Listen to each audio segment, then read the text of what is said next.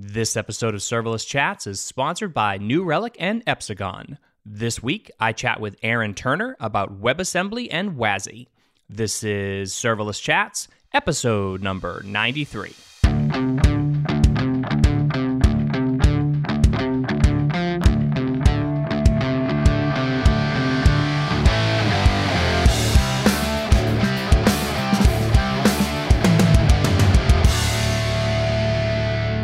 Hi, everyone. I'm Jeremy Daly, and this is Serverless Chats. Today, I'm joined by Aaron Turner. Hey, Aaron, thanks for joining me. Yeah, thanks for having me. I'm really excited to be here. Awesome. So, you are a senior software engineer at Fastly. So, I'd love it if you could tell the listeners a little bit about yourself and your background and what you do at Fastly. Yeah, totally. Um, so what what is it about me? Um, so what I do is I work on a lot of WebAssembly. Um, I've been doing that for about two and a half years. I started getting really involved in the community. Um, and through that work, I was going to a lot of meetups and things, and I ran into Tyler, who's a CTO of Fastly, um, and they were working on this new Edge WebAssembly thing. Um, and kind of just the timing lined up, and our interests and both what we're passionate about at the moment kind of did. So I joined the company, and it's been going great so far. And there, what I'm working on is a lot of WebAssembly work, both in terms of like bringing on new languages to the platform, but also just a lot of community work, participating in a lot of events still, get, doing you know podcasts and things, and kind of just hanging out with people and having a good time. Awesome. So I actually I had um, I had Tyler on the show um, not that long ago, um, and we talked mostly about compute at edge, but we got into WebAssembly a little bit, and I I'm finding this whole thing fascinating because I remember way back in the day Java applets and of course Flash, if anybody remembers that, I think that's still around. Um, but this idea of trying to bring you know compute and more complex applications in a bytecode form, bring those to um, to the browser, um, and uh, and that's sort of a really interesting thing. I don't think it worked out really well uh, in the end, but it seems like WebAssembly um, is a much more uh, is a is a is a better shot at doing that, uh, and I find that really really interesting. So I'd love to just sort of pick your brain for a little while here uh, and talk about WebAssembly. But I think maybe for the benefit of the audience, um, why don't we start with what exactly WebAssembly is? Yeah, totally. So, um, WebAssembly, I like to describe it, or really what it is, is bytecode for the web, like you were alluding to. Um, and what that kind of means, it has a few implications. Uh, two of my personal favorites are predictable performance. So when you look at something like JavaScript, it's an interpreted language, but we got really good at running it really fast. So we built uh, just-in-time compilers. So what that's going to do is go ahead and read your JavaScript and compile it over and over many times and make some assumptions about what your code is doing, which can get really, really fast if it assumes the right things. But if it makes the wrong assumptions, they can get really slow. Whereas if you're running a bytecode, it's always predictably performant. It's a really bad analogy. People tell me not to say, but I kind of like to think of it as like if you're driving on the freeway, it's kind of like your WebAssembly. You know, like taking the freeway, depending on what you're trying to do, most of the time is going to be faster. There might be some times we're taking the streets, you know, driving around, doing the neighborhood might be a little faster, but nine times out of ten, if, if it's far away enough, you might as well just use the freeway. You know what I'm saying? Kind of that little thing. Um, so that's why I like to describe the predictable performance. At least that's how it works in my head, and that's like my when kids ask me, or like my little brother's like, "What are you doing?" I'm like, "That's that's it." Um, and then another thing about it is that it's very portable. Um, so as the nature of the web, it's great for like distributing logic wherever it may be. Um, so both portable in terms of like it runs in all major browsers, which is like a huge solid. That means we can start shipping it. Right. Um, it's very bundleable. So if you wanted to throw WebAssembly into like an npm package, for example, and kind of use it there, that can run in the background and do some of that predictable performance for you um, in your JavaScript ecosystem. It's also very um, language agnostic. So if a, I guess a parent language compiles down to WebAssembly, the actual bytecode, then um, you can use any language essentially and have an interface with this JavaScript WebAssembly API. Um, and then I'll get into um, it's also very portable in the fact that multiple runtimes support it. So, like for example, right. Node will it has its own like kind of adapters there, but also people have built their own runtimes for WebAssembly itself, like Wasmtime, which is a standalone runtime, and as well as what Fastly built, which is called Lucet, um, and it's an ahead of time compiled WebAssembly runtime um, type thing. But yeah, um, that's probably how I would describe it best. All right, so there's a there's a lot to unpack there, um, and so yeah. what, what, we can do is we'll we'll go through some of those things. Um, but I mean, just in terms of like, um, I, I, think this is where where we look at things that run in the browser, and I know we'll get into this that you can run uh, WebAssembly in more places than just the browser. Um, but running in the browser, one of the things that I think we think a lot about is security. Um, like, what does it have access to? Uh, you know, can it do network calls? Can it access resources and, and local, you know, local resources, things like that. Like, what are the capabilities of WebAssembly? Yeah, thank you very much for asking that because it's always like I'm always like performance, portability, awesome, and it's like, oh yeah, there's also these other great things. Um, so yeah, totally in security. Um, the one thing that's really nice about WebAssembly is that it has this concept of linear memory. Um, so the idea really is, is that you are given a heap or just like the way I like to think of it from like a JavaScript background, like kind of self-taught here is just like just one really big array and you can't go out of the array and you can't go before the array and like that's all you can access and it's sandbox. So because of that, you can't escalate out of that memory and do things with the host. So WebAssembly has a really nice feature in which this linear memory is sandbox, so you can't really escalate out of it because um, just the capabilities of WebAssembly don't allow that. Um, and on the topic of capabilities, one thing that's nice about WebAssembly as well is this concept of host calls. So essentially, you can say, hey, um, when we talk about the host here, it can be JavaScript, like we mentioned, or one of those standalone runtimes. You're like, hey, mm-hmm. host, um, I know you have access to this function, let's say.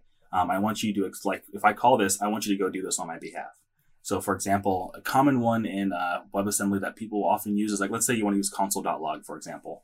Um, you can go ahead and import and say, hey, look, I want to import console.log. And when I call it, I'm going to pass it this value. And then JavaScript can then say, oh, hey, you called this function that I gave you access to, this host call that I provided.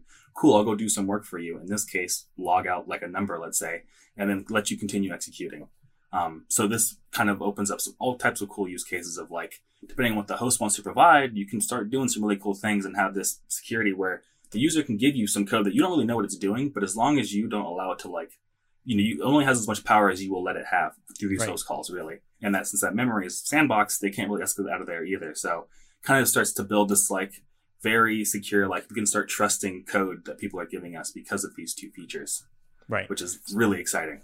Yeah. So you mentioned use cases, and I I think use cases are probably the best way to sort of communicate to people what mm-hmm. uh, what the capabilities are. Right. So great performance, linear memory, sandbox, security. That all sounds awesome. Um, but if you can't if you can't explain what you can do with it, right, it's sort of hard sometimes to visualize. So um, you mentioned this idea of um, you know sort of calling JavaScript or or being able to do those host calls and stuff. But like, what are some of the what are some of like the practical use cases that that you would use it for? And maybe even more importantly, like what's the use case and then why is WebAssembly better for it?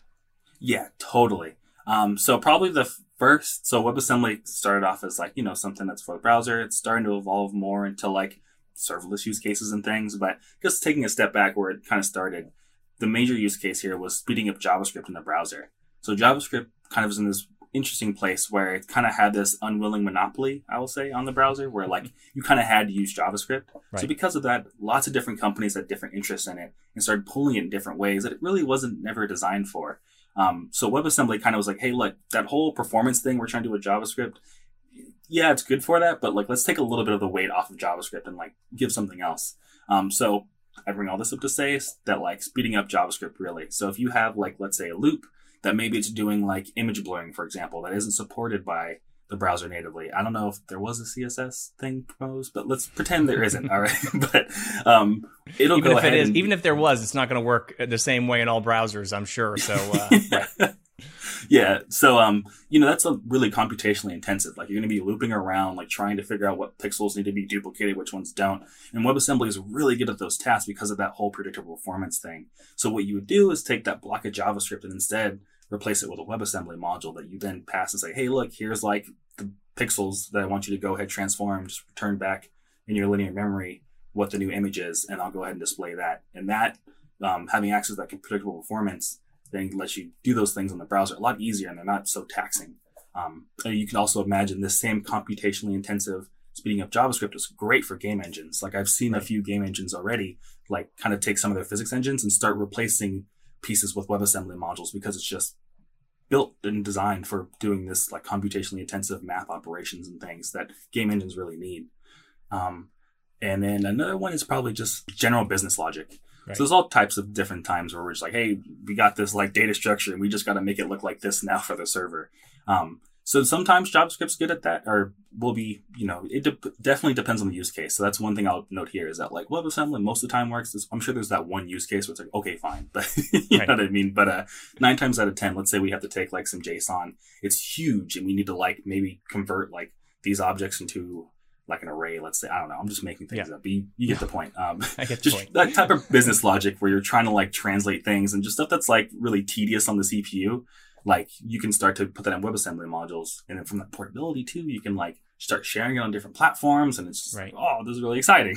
so, yeah. yeah. So, so I, I'm kind of curious about this too. Like, if you um, you said you know if, if javascript isn't fast enough uh, and a lot of companies sort of have to use javascript or and sometimes sort of like um, you know make it do something sometimes it, sh- it shouldn't do maybe. Um, so if i'm if i'm a developer now like i i, I love node um, on the back end because i love mm-hmm. node because i'm just so familiar with javascript that it's just really easy to go back and forth between the front end and the back end using this one single language. And pretty much any time you have to write something for the front end it has always been javascript. I mean you had to basically do that. Um, so is this something something though where if I'm and we'll get into the other languages you can use, um, you know, could I compile like an entire application, maybe a front end app or a, a you know, what do they call them, single page app or something like that that I might write in JavaScript now? Could I do something like that, um, compile it down to WebAssembly, and then sort of do a similar thing?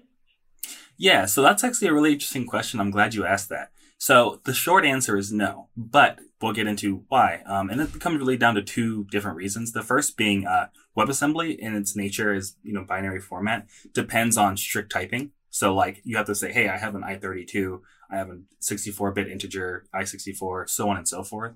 JavaScript is dynamically typed. Mm-hmm. And that's part of why we need to interpret it and do that just in time thing to figure out those types on the fly.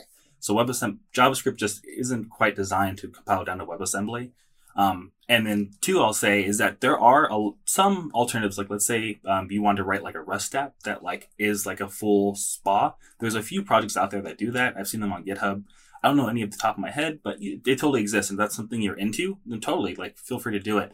But um, I will make the point that like JavaScript, as we mentioned, it's been being pulled in a lot of different ways. But it one thing it sure was designed for was building, interacting with DOM and building UIs. So right. um that's why that's where I think JavaScript really excels, um, and where you wouldn't really, I would say, you really really want to like just compile a straight SPA into WebAssembly because WebAssembly is really good those computationally intensive things. But SPAs, for example, like you know when you see those React demos of like, look, we got like ten thousand triangles that are like rendering every second. JavaScript is amazing at that because we've been iterating on making JavaScript good at that for so long.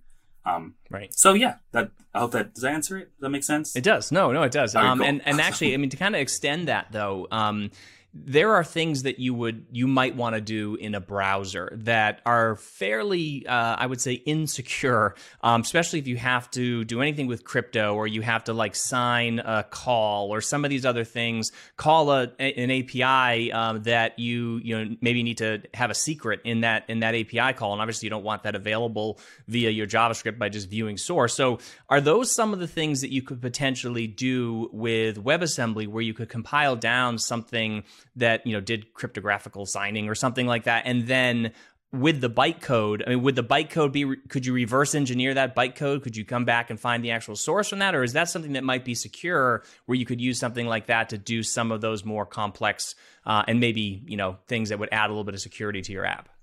Yeah, so that's a really interesting question. I'm glad you asked it. Um, so I will first iterate and say, uh, again, we're talking about that like you know that cryptographic is going to use a lot of math operations, very performance intensive um, which makes it a great fit for WebAssembly.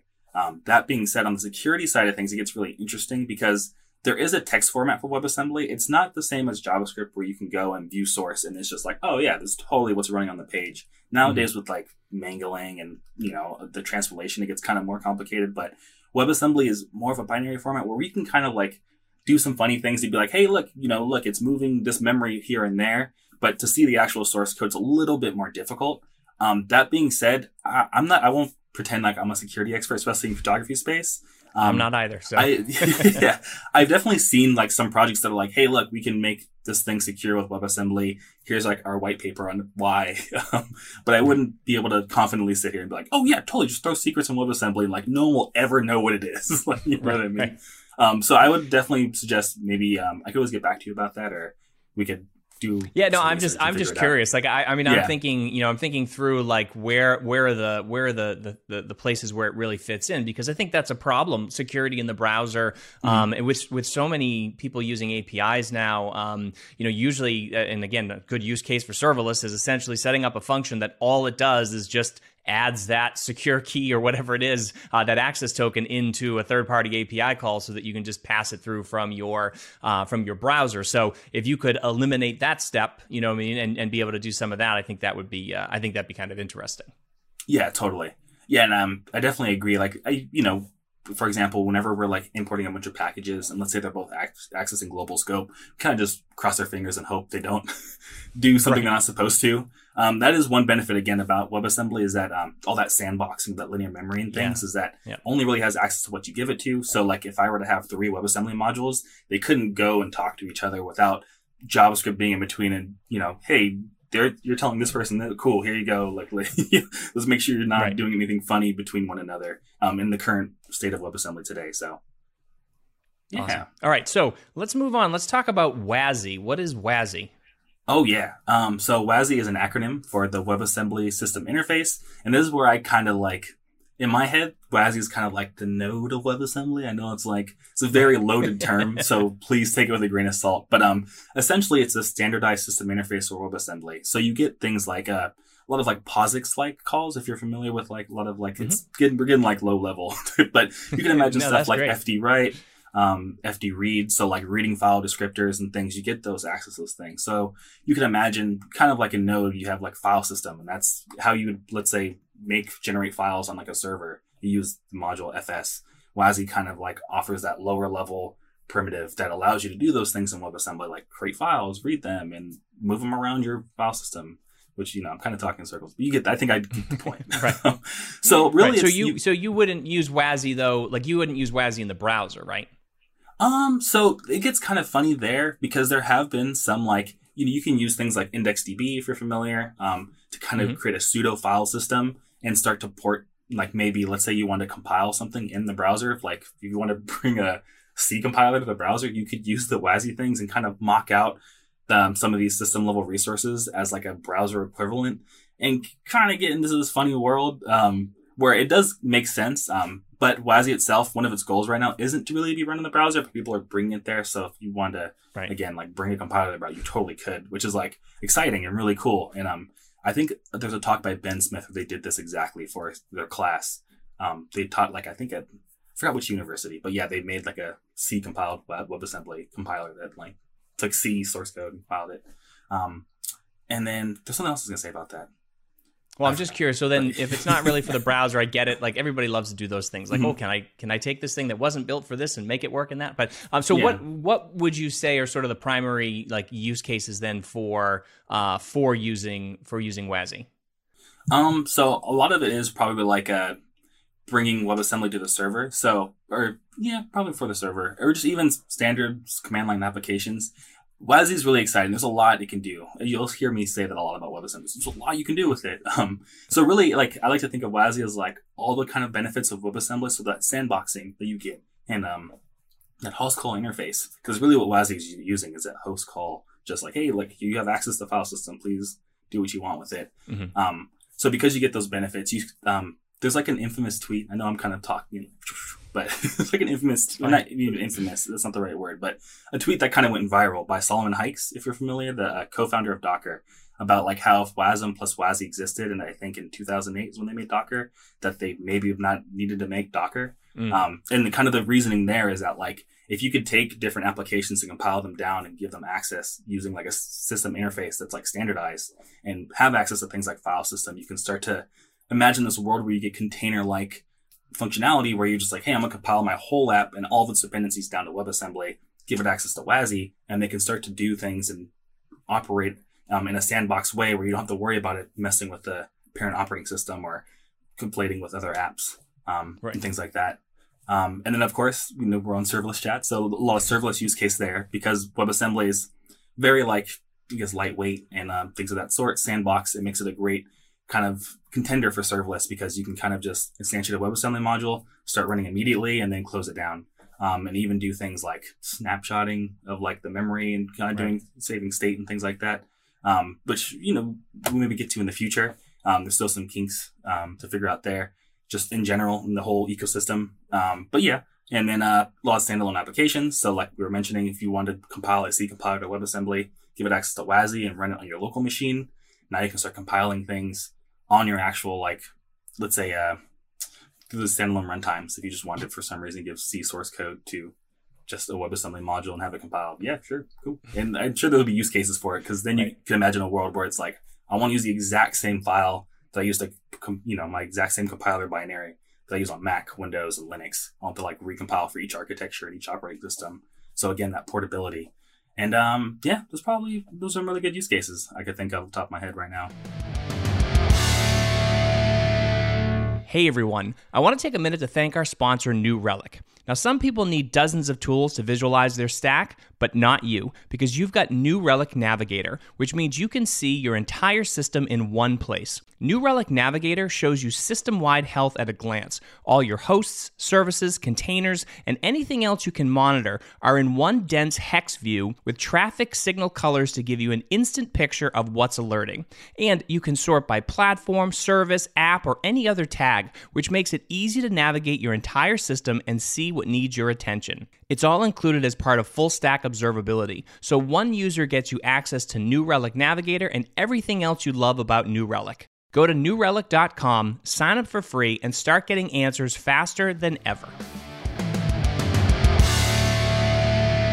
So, and, and, this might be sort of a stupid question, but the the I guess the um, uh, the idea of it being sort of like the node of WebAssembly in that sense, where basically that's what it is. It's its own container essentially that can do anything. It can interact with the file system. It's got all of the uh, the capabilities, you know, HTTP networking calls, like it can do all that kind of stuff. And then is that something where like uh, and I know the V8 engine is pretty popular with you know sort of edge computing and things like that. Is that something where that can run on like a V8 engine, or is there another type of uh, you know another type of underlying uh, I guess container management system or something that would need to run those?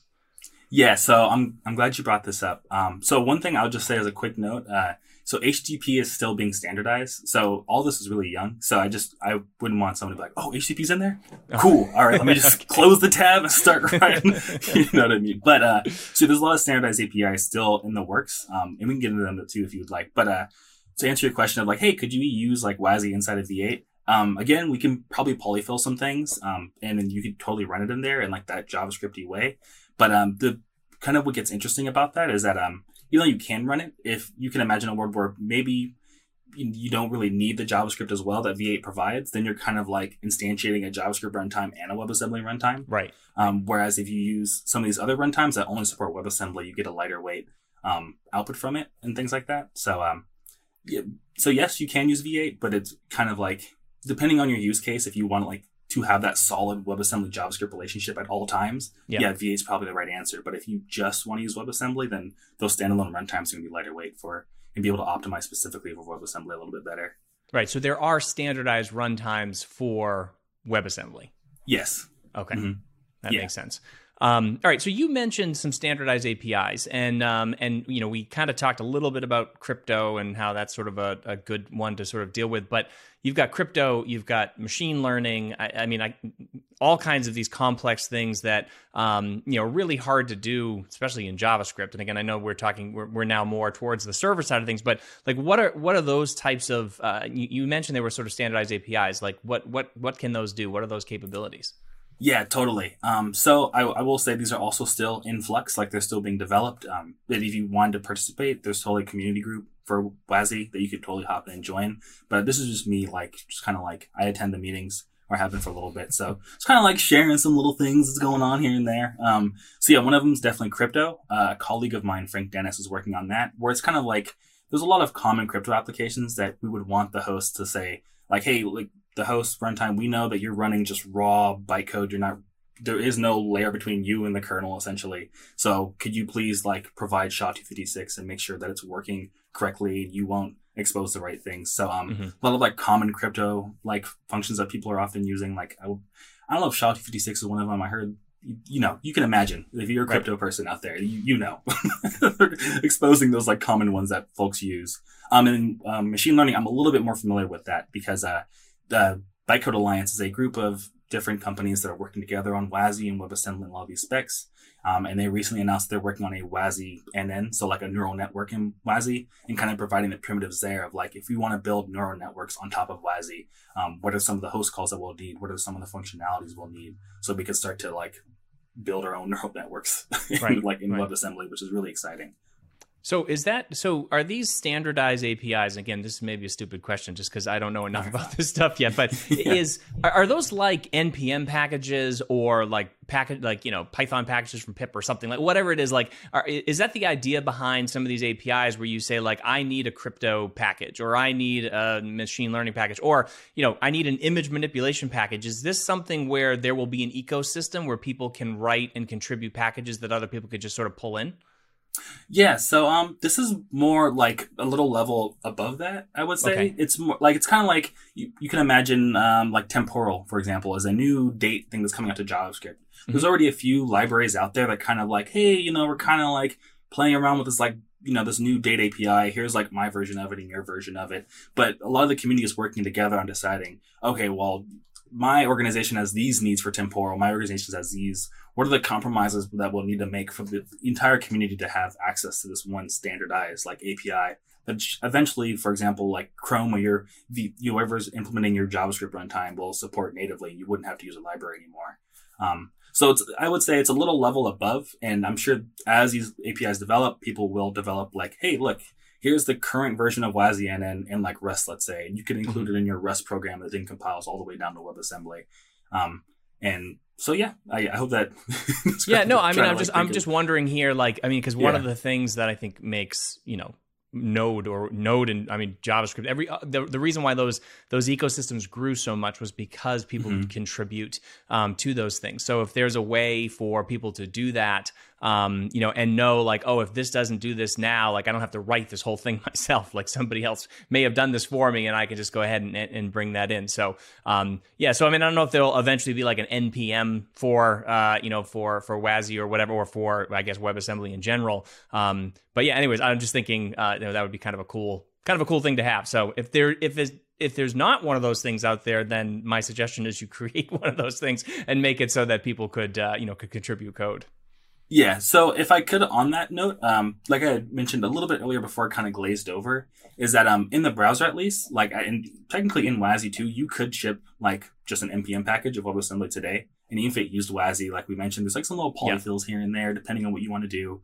Um, so kind of, I guess, a registry in today's world is probably npm, and I have seen some smaller WebAssembly package manager type things start popping up here and there. Um, but right now, I think npm's kind of like the the I don't know, for lack of better words, the king of the packages right now. And we'll see if something else like comes up to, you know, maybe do something that's more WebAssembly focused rather than like JavaScript with the dash of WebAssembly, Right. if that makes sense. Yeah. Right.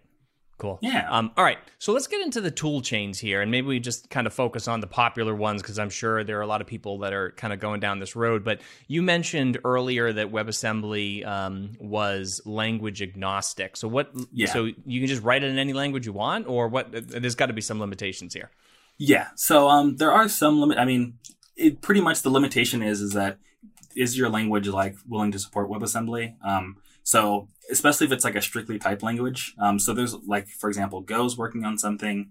Um, I'm gonna think of another like Swift has a WebAssembly implementation. Zig is an up and coming language has a WebAssembly implementation.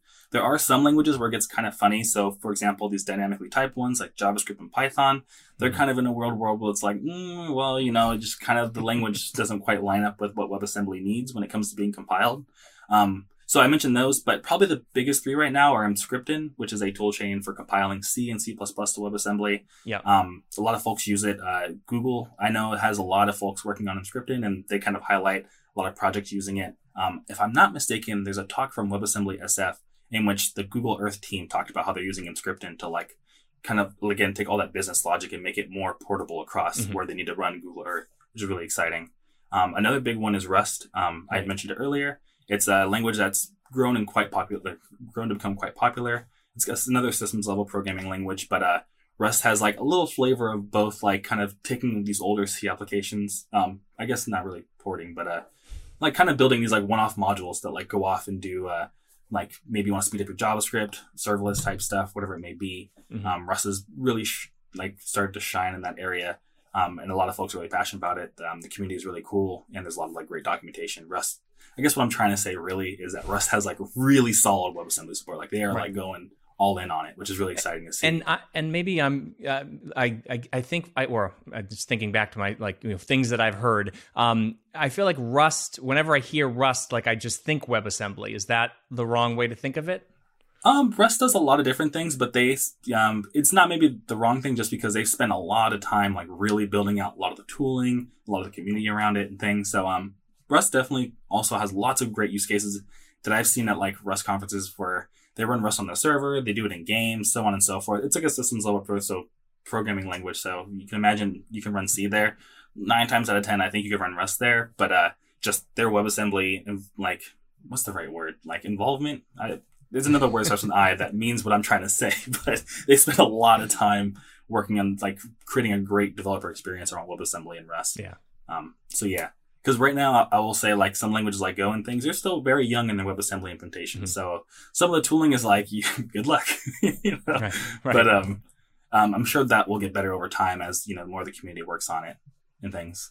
And then um, if I could transition to, there's one more um, tool chain that's very popular yeah. right now. And it's called AssemblyScript, yes. and I'm a member of the team on that. And what awesome. AssemblyScript is is kind of a very TypeScript like, not TypeScript exactly, but like if you can read TypeScript, um, the TypeScript like language that compiles to WebAssembly. So, um, kind of our the target there is a lot of these JavaScript developers that, you know, like we mentioned earlier, JavaScript can't compile to WebAssembly, so it's like we come on, we want some of the fun too. so right. we're hoping to maybe like uh, fill that gap and giving I guess giving developers the closest thing to JavaScript that we can provide for them that allows them to access like all the benefits of WebAssembly. Right. Um, so yeah. Right.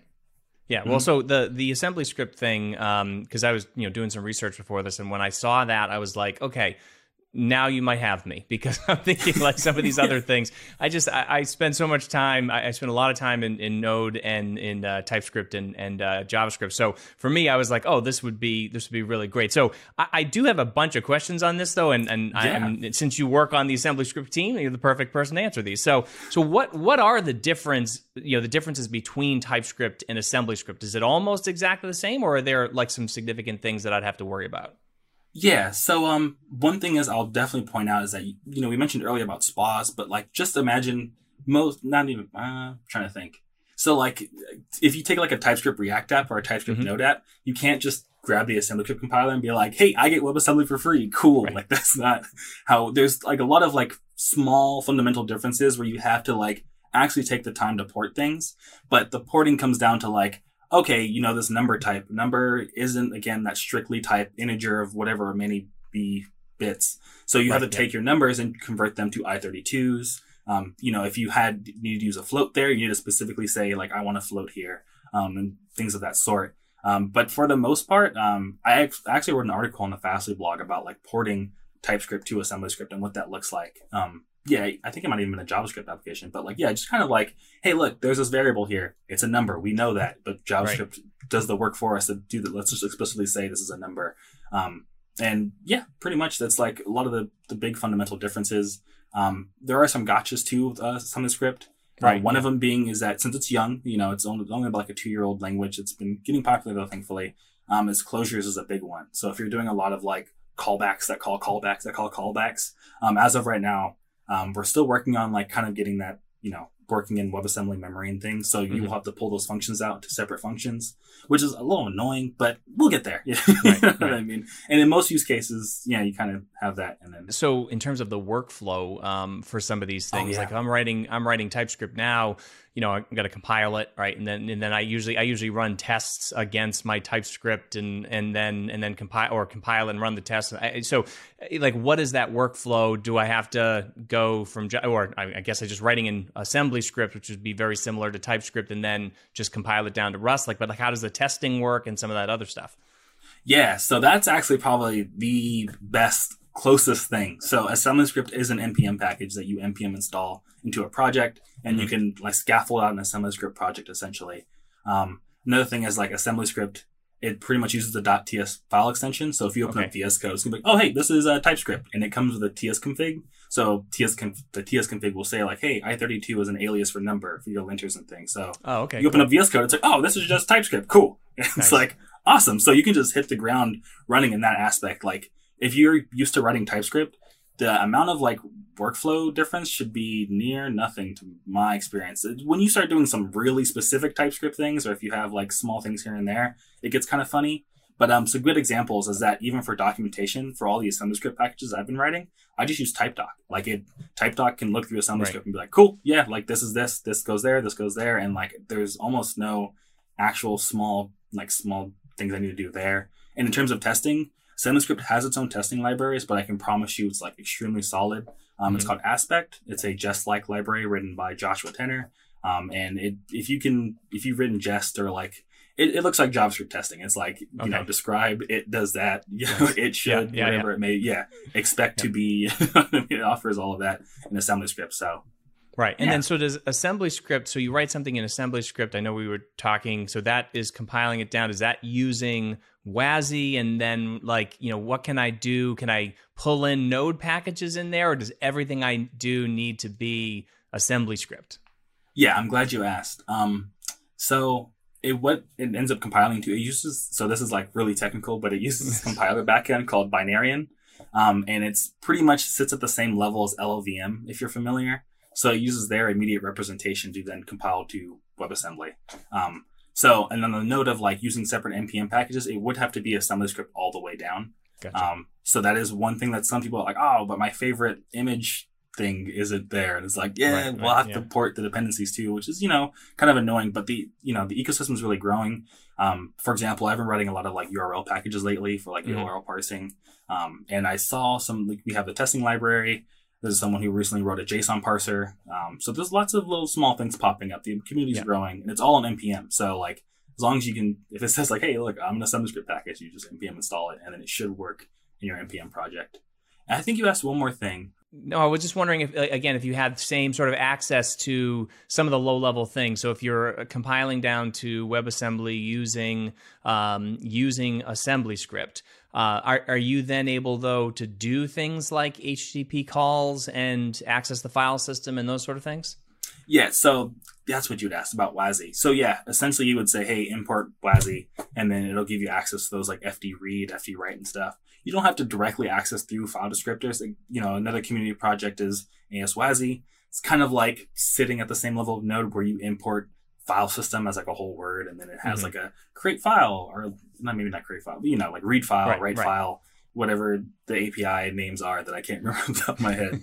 um, but we do get into this interesting place. We have like a project in the AssemblyScript project that we're waiting for HTTP to be standardized in WASI for that is just called AssemblyScript slash Node.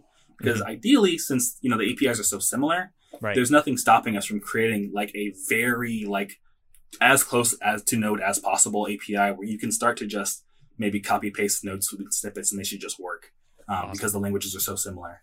And yeah. I, one last ramble, if you don't mind, is uh, no, go ahead. AssemblyScript is so similar to uh, TypeScript that even though you can't take AssemblyScript code and run it through the TypeScript compiler, you can take a AssemblyScript code do some small tweaking here and there and get it to run through the TypeScript compiler. So mm. you can have the same source code. And let's say you're running in an environment for whatever reason doesn't support WebAssembly, you could just compile it then to JavaScript instead and call it a day. Um, which is like kind of I think is a testament to how similar these two languages are. Yeah. Um, so yeah. Well, that's portability too, right? That's really yeah. actually that's kind of cool. Um, so yeah. you mentioned a little bit about the ecosystem um, and sort of the community around it. I mean, that is a huge thing where again things grow when you know stack overflow is a lot of people's friends right? So if you can't get your mm-hmm. questions answered there um, or you can't google for some of these things. So i know you said you've got you know the ecosystem is growing and there's and you've written a bunch of blog posts and there's a bunch of other people working in this. Um, but if i'm if i'm out there and i'm working on assembly script like am i going to be able to find a lot of blog posts on this or is this still very very sort of early? Yeah so um I think it's probably like a little 50 50. Um, not like that it's that early. Um, so I guess the reason why I'm saying 50 50 is because there's not like swaths of people in Stack right. Overflow. They're all AssemblyScript experts that can answer all your questions. Um, there's definitely the community is a little tighter. So, you know, we have a Discord server and we have a help channel that's like very active. Like if you want to have a question asked by the person that writes AssemblyScript, yeah, they're there, like almost ready to answer any questions. I'm there. Um, our team's about like four to five people. I, you know, I'm sorry, sixth person that I, you know, but you know, we're all there, and we, I check at least like maybe every couple, you know, whenever I have downtime at work, I'll check and see is anyone asking any questions. Right. So yeah. there's a tight community on our Discord. Um, in terms of blog posts, there's a lot of blog posts. AssemblyScript the only reason why I'm 50-50 there is because the project has grown really fast. So mm-hmm. like there are some blog posts even that I've given that's like, hey, here's how you use pointers in assembly script. Right. Yeah, but yeah. not everyone wants to do that. Now it's right, like right. we have a much mature, more mature runtime garbage collection system and stuff. So your mileage may vary depending on like what blog like there's a lot out there yes but like yeah. maybe 50% of them are still like very relevant to like the assembly script you would write today um, if that makes sense or maybe yeah. they're like here's how you write your own json thing but now there's a package for it so like yeah. you know, do you know so yeah no, that makes sense Hi, everyone. I want to take a minute to thank our sponsor, Epsagon. Epsagon enables teams to instantly simplify, visualize, and understand what's happening within their complex microservice architectures. With their comprehensive, lightweight auto instrumentation, users are able to eliminate the gaps in data and manual work associated with other APM solutions, providing significant reductions in issue detection, troubleshooting, and resolution times. Epsagon aggregates and correlates data from all the third party tools you love, delivering a single pane of glass for understanding serverless, containers, Kubernetes, and more. Engineers now know when something is wrong and can immediately trace issues to root cause before they affect production increase developer efficiency, and reduce application downtime with Epsagon. As a special for Serverless Chats listeners, if you try out Epsagon and connect your first trace today, they'll hook you up with one of their awesome t-shirts. Check it out at epsagon.com slash serverless chats. I mean, have people been using this? Like, have are there some success stories here? Like, have been pe- people successfully building applications with with assembly script? Yeah, so if I might do a first, the first one, so just going chronologically in my head, the first one, if I may, a little self plug here, is that the reason why I got involved in the project was because I was really excited about WebAssembly when I heard about predictable performance and like the Liam. I was like, oh, I got to get on this like ASAP. So I one thing I like to do is build emulators because mm-hmm. I think they're really good at stress testing any new technology because you need graphics, you need audio, you need to make sure that it runs fast enough, right. you know, things of that sort. So I'd built in a Game Boy emulator called WasmBoy um, in assembly script, and like it's really early days where I was just like pointers, memory, stuff's moving. Right. But because it was a Game Boy emulator, like that's what you have to do anyways. Mm-hmm. Um, and from that, it like we found a lot of bugs in the project, and we worked through them together. And then yeah, that was probably like kind of how I guess maybe got known in the WebAssembly community early on. It was mm-hmm. like you're the dude that built the Game Boy thing. Nice. um, so uh, that's probably the first one. Um, probably the most recent one I can think of as of recently, in terms of like com- just general community, is there's someone named Marcel Dwin. I hope I said their name right, but they work on like a storyboarding application. I think it's called mm-hmm. Micreo, and they wrote a whole article about how you know they were using JavaScript and kind of I think uh, Canvas at the time and things like that, and they had taken all those hot paths, those things that like were computationally intensive, and rewritten them in assembly script and started using WebGL and stuff. Kind of just updated the application to like kind of modern day, but assembly script was a huge part of that. And they wrote an article about like, yeah, I could read it. It made sense. It like, you know, compared to alternatives, I didn't have to like learn a whole new language. It was like, right, right. they had a really good experience with it. And I think I'm like 99% sure just on the article up right now, but they shipped it to production and like their, their users are happy and they saw huge performance increases from just the nature of WebAssembly because they used it in the right places and things. So that's really exciting. And then probably, um, more recently today, uh, Fastly has been using assembly script. That's one of our supported languages on Compute@Edge. So we've had, you know, it's still in beta and we've had some customers try it out and we've had some really good feedback about it. And some folks really like it again because it's like, hey, look, I, I know JavaScript. This isn't too much of a transition for me. Right. Cool. Right. you know, thank you. Right. Um, so that's really exciting. And then I know Shopify publicly announced they've been playing with assembly script a lot. I know from being on the team, we chat with them a bit, but uh, I don't want to get too into their business. But are not you know, I'm, I'm very happy for them, but I would redirect you over to like what they've said, just so I don't say any wrong. Things, right. Essentially. yeah. But they're trying us out as well, which is really exciting and uh, shipping stuff, if I'm not mistaken. So yeah. Awesome. So it sounds yeah. like WASM and uh, and and WASI and all these things, assembly script, all these things are are coming together. It's growing. It's it's becoming more solid. Like you said, you know, you know you wrote some blog posts where it was like really low level stuff and then you started building ways that make that easier. So mm-hmm. i guess you know there's still some limitations uh, in here. You know it's probably not the right choice for everybody but i'm excited about it because i think that it could change like a lot of things. But i guess you know maybe uh, since you work on this team and you're part of this ecosystem like what's the future? Like where where do you think this is going to go? And are we going to get to a point where um, you know we can kind of use this for pretty much you know just everyday stuff? Yeah totally Um, so the first one that I'd probably be most excited to bring up is this idea of nanoprocesses. So that's mm-hmm. you know sounds sounds really flashy.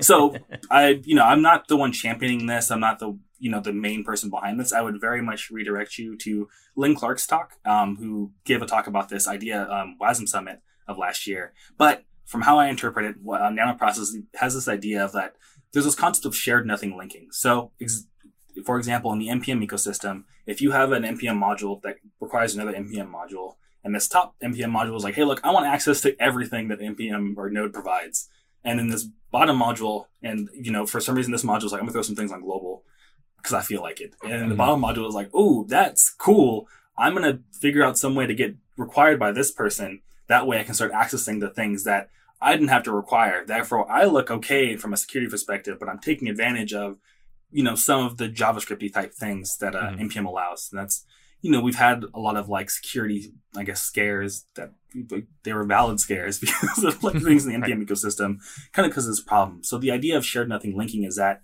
Um, in the future, we're hoping that MP- WASM modules can import other WASM modules. From that, you, you have to declare again from the host call or whatever it may be. That like I want these specific things. So we can mm-hmm. figure out like, okay, you know, when we run in the runtime, we know you only need access to file system. You don't need access to machine learning, you know, you know, whatever crypto. You, you don't need access to that. Right. your parent module has access to that, but you don't need it. So we're only going to make sure you only have access to those things, not everything that your parent needs, only what you need. Um, so you start to this creates a really good thing, so that way you're not like escalating out of npm WASM modules to new WASM modules because you know you're really only linking what you need and not like the whole everything um, if that makes sense. Right. Yeah. and another big one is interface types. Um, again, so we're already on this topic of like WASM modules, importing other WASM modules, and you know linking together and things. Um, so you know, not every language is the exact. same. We talked about this language agnosticness of WebAssembly. You start to see a problem where it's like, well, you know, Python strings are different from JavaScript strings that are different from Rust strings that are different from you know Java strings. What do we do? Um, so this idea of interface types. So pretty much a specification for like, hey, look, if we know, you know, your language uses UTF-8 and this language uses UTF-16, let's figure out a way so that like when you, y'all talk to each other, there's not a huge performance cost that needs to be paid of re-encoding every single time y'all like go back and forth between each other. Or if you never like if you just take a string and you just pass it to a third WebAssembly module, we shouldn't have to re-encode it from like UTF-8 to UTF-16 to back to UTF-8. It should just go straight through. You know what I mean? Um, so trying to like specify that and um, find a way where we can standardize that so that like you know WebAssembly stays fast in that regard of like passing memory around between other WebAssembly modules and kind of leading towards that like you know M- I would you know take it with a grain of salt, but that npmness of like you know right. everyone just kind of like connecting these packages like Legos that build a bigger picture and a better structure using community and open source and things.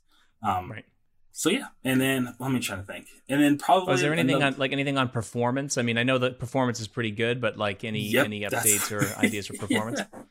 So I'm so glad you brought that up. Thank you. Um, so yeah, one of the big ones is SIMD. So uh, I my buddy, uh, one of the champions for it, if I'm not or one of the most involved people is Thomas Lively, and they give a really funny talk in which you know SIMD, what it stands for, is single instruction, multiple data. And I like that. I can't explain it over video, but the idea is that like pretty much they're like, hey, we have this, you know, we want to like, let's say, um, we have this four different like a vector of numbers, like an array of four numbers, and we want to add them all to another four numbers. If we were to do that in JavaScript, we'd be like, okay, well, array zero plus array zero of this one because the new array zero, array one of mm-hmm. array one because a new one. And then in their slides, they were like, but we have SIMD, we just add them directly and it equals the new result. And you know it's faster because it took less slides to explain that than if you were going to array zero to array zero. Um, so that's really the idea is that like if you had a vector by you know the mathematical terms, but like if you had an array of numbers and you want to add them to another array or do the same single instruction to multiple data, it just mm-hmm. does it all at once, and um, it's you get lots of performance benefits out of that.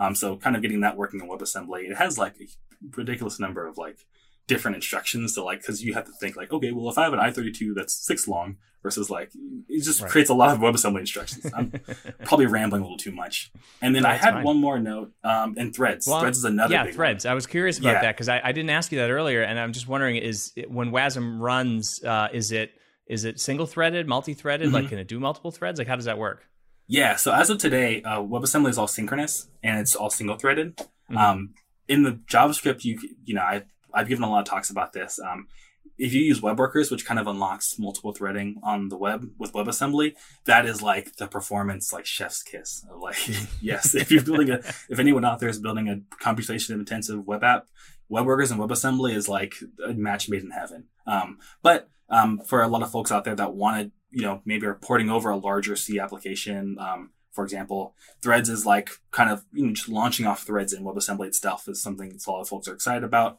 if I remember correctly, Google um, last Google I/O or Chrome Dev Summit or whatever it may be, VLC has been talking about a port to the web and kind of what they're doing there, and um, they're really building a lot of their kind of their port on top of WebAssembly threads, which a lot of folks at Google are like kind of like doing a lot of specification work there. Um, so it just kind of shows like, hey, look, now we can like watch, you know, whatever random video format in the browser rather than only the supported ones using a VLC port. Um, so yeah, and also again, I'm not an expert on the work at VLC, so you know, we can do some Google searches, or I can send a link or provide more research later. But yeah, Threads is super exciting. So yeah, right. And I and I mentioned earlier, um, you know, this idea of like an npm type thing, but like is it possible? Because this is another thing where you know I like about serverless is that you can write one function in Python and another function in JavaScript and another function or Node and then another function in Java or whatever, and and of course they're they're isolated, so they don't have to necessarily mm-hmm. necessarily um, uh, you know run together. So you can use those different runtimes. But um, is that something that's possible? Like if if somebody wrote a um, uh, you know wrote a, a, WebAssembly script in um, Rust and compiled it down, and then somebody else wrote one in um, you know assembly script. Uh, are those able to kind of work together? So that's the future we're definitely headed towards, and we're really excited about. There is a specification I mentioned earlier about the whole WebAssembly module requires another WebAssembly module. We're hoping right. with a spec called uh, module imports, which more of a, you know we're working on it. So whatever it But uh, so essentially, you wouldn't have to have all assembly script or all Rust. Once they compile to WebAssembly, then they can say like, okay, well, we're both WebAssembly now, so let's mm-hmm. like import each other. It doesn't matter what our source code language uh-huh. was. Um, so module imports is hoping to solve that problem. And once we kind of get more of these things standardized out while you know things are still young, that's kind of the future we're headed towards. Of which like my dream thing, as you know, seems like for you as well, is like, oh, I would, you know, personally, I love all the work that Python does in the machine learning community, mm-hmm. but I just, it just Python's not for me. Right. I know, but I would love to access all the cool things they're doing over there. Right. But right. as as a primarily JavaScript developer, I'm like, oh, you know, well, I'm gonna go play with DOM.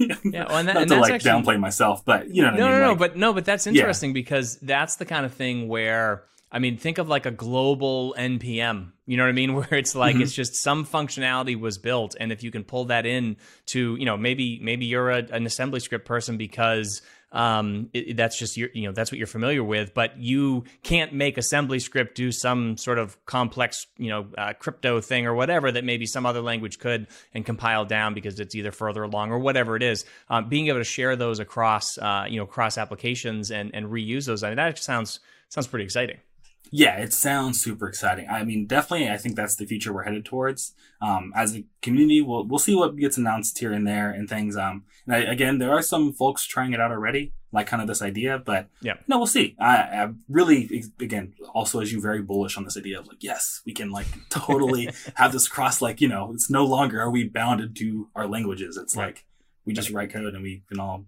be one large ecosystem. It's gonna be awesome. Looking forward to it. Cool. So um, yeah. I want to ask you one more thing though. So like, let's say that I'm a I'm a developer. I'm listening to this, um, and I say WebAssembly sounds amazing. How how would I convince my development team, or more importantly, probably my boss? Like, how would I convince them? Hey, this is something we should we should start investing in. Yeah, I'm so glad you asked. Um, so I the thing that's about WebAssembly that's really interesting, and I get asked this often. It really depends on what you're doing like we've maybe covered like oh you could do this you could do that you could do this. So it depends what your area is.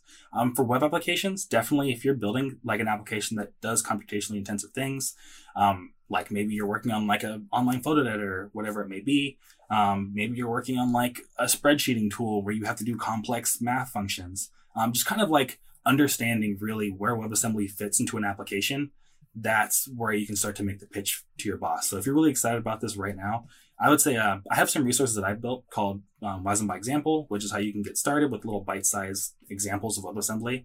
But another one is Made with WebAssembly. Um, these, so WASM by Example.dev and then Made with WebAssembly.com. Made with WebAssembly is just kind of like a showcase of a bunch of folks using WebAssembly in production and side projects, kind of like pushing like, okay, well, what's WebAssembly good at? These are some examples. Mm-hmm. So if you know if you can go and make WebAssembly and you're like, oh, my app does something similar to that, you know, maybe you're on the right track. Maybe it's worth considering for like, right. um, what your team needs and things. Um, so yeah, I guess really just understanding what is good at and then see how can we fit this into our application is probably your best bet because then then you can make a solid argument for why. Awesome. All right. Well, yeah. I'm going to put all of that information in the show notes. Um, I know there's a bunch of links that you have and all kinds of really good documentation and just good ideas, like you said. You know, if you want to convince your boss or whatever to use it. Um, so I'll make sure I get all that in the show notes. But uh, but Aaron, thank you for sharing this. This was super exciting because I just don't know enough about this stuff. So anytime I can, I just love sort of learning this stuff. Um, and I'm super excited about the Compute@Edge stuff. I think yeah. WebAssembly is such a great, um, such a great packaging format for that. Um, but uh, um, I'll put some of those other links you mentioned in the show notes. But if they just want to find out more about you, um, how do they do that? Yeah, totally. Um, probably the best way to get a hold of me is on Twitter. um, so my username is torch2424. Just as a quick, so people ask me why. I got on the internet really young when I was like six. Torch was my imaginary friend. And then 24 is my favorite number. When my kid brain was like, you know, it's better than 24. 24 twice. So yeah, hopefully that story helps drive what my name. But yeah, I'm on Twitter most of the time. Um, uh, yeah, probably reach out to me on Twitter. Probably the best. I'm trying to think. Um, yeah. like, I mean, email, I've got I've got you uh, yeah. I've got your LinkedIn here. I've got your GitHub, oh, which yeah. is Torch twenty four twenty four as well. Check out Fastly.com um, and mm-hmm. everything that uh, your team is working on over there. Um, and then I, I think you mentioned the um, the Bytecode Alliance too, right? So yeah. that's just bytecodealliance.org. Um, mm-hmm. Probably some great information there, and then I'll get I'll get everything else in the show notes so people can check the stuff out. Uh, give them some weekend reading to do. But uh, thanks again, Aaron. I really appreciate it yeah, thank you very much for having me. I super appreciate it. And uh, yeah, looking forward to keeping in touch and things.